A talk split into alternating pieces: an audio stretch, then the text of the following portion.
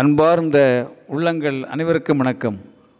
உன் மனதிலே உண்மை இருக்குமென்றால் அது உன் செயல்களில் மாத்திரமல்ல மற்றவர்களின் செயல்களிலும் பிரதிபலிக்கும்.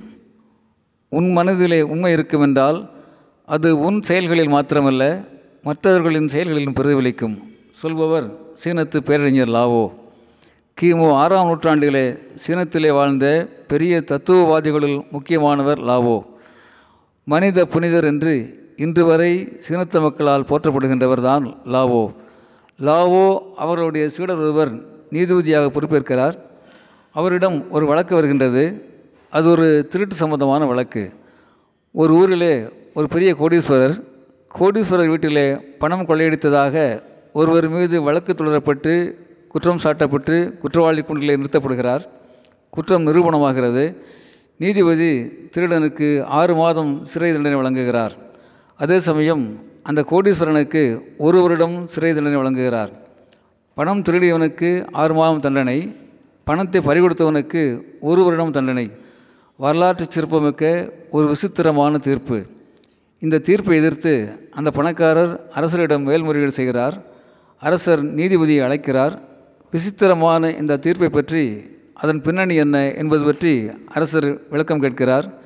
நீதிபதி மிகவும் இயல்பாக சொல்கிறார். அரசரே பணம் சம்பாதிப்பது தவறே அல்ல. ஆனால் நேர்மையான வழியிலே உழைத்து பணம் சம்பாதிக்க வேண்டும். நான் அறிந்த வரையில் நான் விசாரித்த வரையில் இந்த கோடீஸ்வரர் என்று சொல்லப்படுகின்றவர் தீய வழியிலே தான் பணம் சம்பாதித்திருக்கிறார்.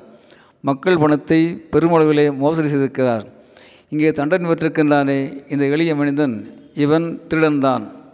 தண்டிக்கப்பட வேண்டியவன் தான் ஆனால் இவன் ஓர் ஏழை படிப்பறிவு இல்லாதவன். வறுமை ஒருவனை தீய வழிக்கு தள்ளும். ஆம் வறுமை ஒருவனை தீய வழிக்கு தள்ளும் தூண்டும் என்பது உளவியல் யதார்த்தம்.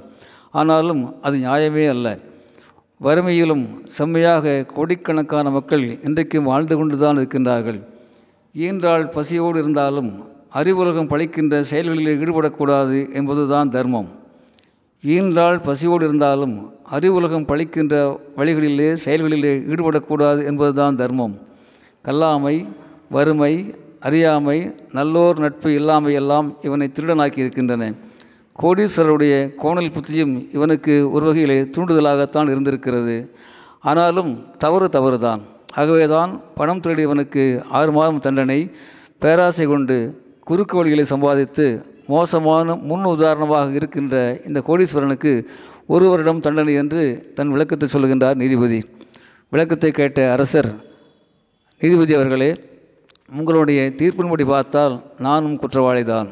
ஆம் நானும் குற்றவாளிதான். மக்களை அறியாமையிலும் வறுமையிலும் நோயிலும் வைத்திருக்கின்ற அரசு குற்றமுடைய அரசு தானே இனிமேல் நிச்சயமாக இனிமேல் நல்ல முறை செய்து நாட்டை காப்பாற்றுவேன் என்று அரசர் சொன்னதாக வரலாறு பதிவு செய்கிறது. நண்பர்களே யானோ அரசன் யானே கல்வன் யானோ அரசன் யானே கல்வன் தானே முதல் கள்ளன் என்கின்ற ஞானம் அந்த அரசருக்கு வந்திருப்பதை நாம் புரிந்து கொள்கிறோம் அது பெரிய சமூக ஞானம். இந்த சமூக ஞானம் எல்லோருக்கும் வர வேண்டும். குறிப்பாக உலகம் முழுவதும் ஆளும் அரசுகளுக்கு நிச்சயமாக வர வேண்டும். மக்களுக்காக மக்களால் மக்களை ஏற்படுத்தி கொண்ட ஓர் அமைப்பு தான் மக்களாட்சி என்கின்ற மாண்பு அப்போதுதான் உயிர் வரும் வலம் வரும் அந்த மாண்பு மக்கள் சார்ந்த அந்த ஞானம் மீண்டும் உலகெங்கும் உதயமாகட்டும். நண்பர்களே மக்கள் சார்ந்த அந்த ஞானம் மீண்டும் உலகெங்கும் உதயமாகட்டும். ஞான சூரியன் உலகெங்கும் பிரகாசிக்கட்டும். அன்புடன் அரங்க கோபால் இயக்குனர் சிபிஐஏஎஸ் அகாடமி கோவை.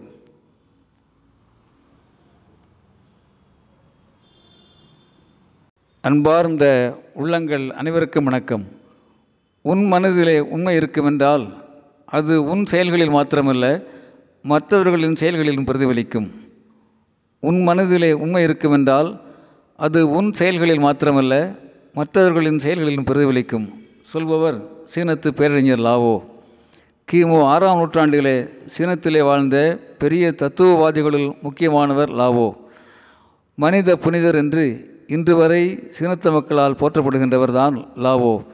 லாவோ அவர்களுடைய சீடர் ஒருவர் நீதிபதியாக பொறுப்பேற்கிறார். அவரிடம் ஒரு வழக்கு வருகின்றது. அது ஒரு திருட்டு சம்பந்தமான வழக்கு. ஒரு ஊரிலே ஒரு பெரிய கோடீஸ்வரர் கோடீஸ்வரர் வீட்டிலே பணம் கொள்ளையடித்ததாக ஒருவர் மீது வழக்கு தொடரப்பட்டு குற்றம் சாட்டப்பட்டு குற்றவாளி குண்டிலே நிறுத்தப்படுகிறார். குற்றம் நிரூபணமாகிறது. நீதிபதி திருடனுக்கு ஆறு மாதம் சிறை தண்டனை வழங்குகிறார். அதே சமயம் அந்த கோடீஸ்வரனுக்கு ஒரு வருடம் சிறை தண்டனை வழங்குகிறார். பணம் திருடியவனுக்கு ஆறு மாதம் தண்டனை பணத்தை பறிகொடுத்தவனுக்கு ஒரு வருடம் தண்டனை. வரலாற்று சிறப்புமிக்க ஒரு விசித்திரமான தீர்ப்பு. இந்த தீர்ப்பை எதிர்த்து அந்த பணக்காரர் அரசரிடம் மேல்முறையீடு செய்கிறார். அரசர் நீதிபதியை அழைக்கிறார். விசித்திரமான இந்த தீர்ப்பை பற்றி அதன் பின்னணி என்ன என்பது பற்றி அரசர் விளக்கம் கேட்கிறார். நீதிபதி மிகவும் இயல்பாக சொல்கிறார்.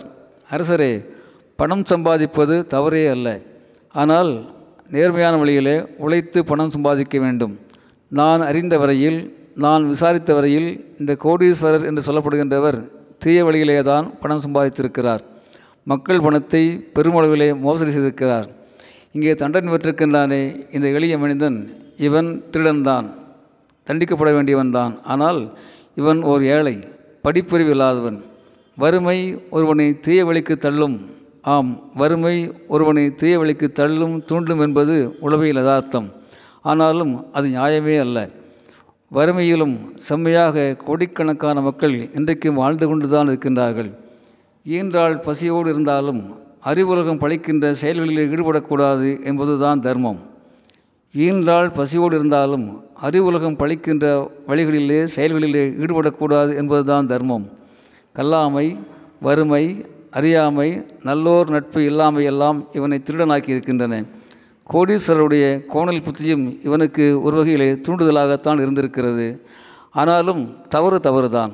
ஆகவேதான் பணம் திருடியவனுக்கு ஆறு மாதம் தண்டனை பேராசை கொண்டு குறுக்கு வழிகளை சம்பாதித்து மோசமான முன் உதாரணமாக இருக்கின்ற இந்த கோடீஸ்வரனுக்கு ஒரு வருடம் தண்டனை என்று தன் விளக்கத்தை சொல்லுகின்றார் நீதிபதி. விளக்கத்தை கேட்ட அரசர் நீதிபதி அவர்களே உங்களுடைய தீர்ப்பின்படி பார்த்தால் நானும் குற்றவாளிதான். ஆம் நானும் குற்றவாளிதான். மக்களை அறியாமையிலும் வறுமையிலும் நோயிலும் வைத்திருக்கின்ற அரசு குற்றமுடைய அரசு தானே இனிமேல் நிச்சயமாக இனிமேல் நல்ல முறை செய்து நாட்டை காப்பாற்றுவேன் என்று அரசர் சொன்னதாக வரலாறு பதிவு செய்கிறது. நண்பர்களே யானோ அரசன் யானே கல்வன். யானோ அரசன் யானே கல்வன் யானே முதல் கல்வன் என்கின்ற ஞானம் அந்த அரசருக்கு வந்திருப்பதை நாம் புரிந்து கொள்கிறோம். அது பெரிய சமூக ஞானம். இந்த சமூக ஞானம் எல்லோருக்கும் வர வேண்டும். குறிப்பாக உலகம் முழுவதும் ஆளும் அரசுகளுக்கு நிச்சயமாக வர வேண்டும். மக்களுக்காக மக்களால் மக்களை ஏற்படுத்தி கொண்ட ஓர் அமைப்பு தான் மக்களாட்சி என்கின்ற மாண்பு அப்போதுதான் உயிர் வரும் வலம் வரும் அந்த மாண்பு மக்கள் சார்ந்த அந்த ஞானம் மீண்டும் உலகெங்கும் உதயமாகட்டும். நண்பர்களே மக்கள் சார்ந்த அந்த ஞானம் மீண்டும் உலகெங்கும் உதயமாகட்டும். ஞான சூரியன் உலகெங்கும் பிரகாசிக்கட்டும். அன்புடன் அரங்க கோபால் இயக்குனர் சிபிஐஏஎஸ் அகாடமி கோவை.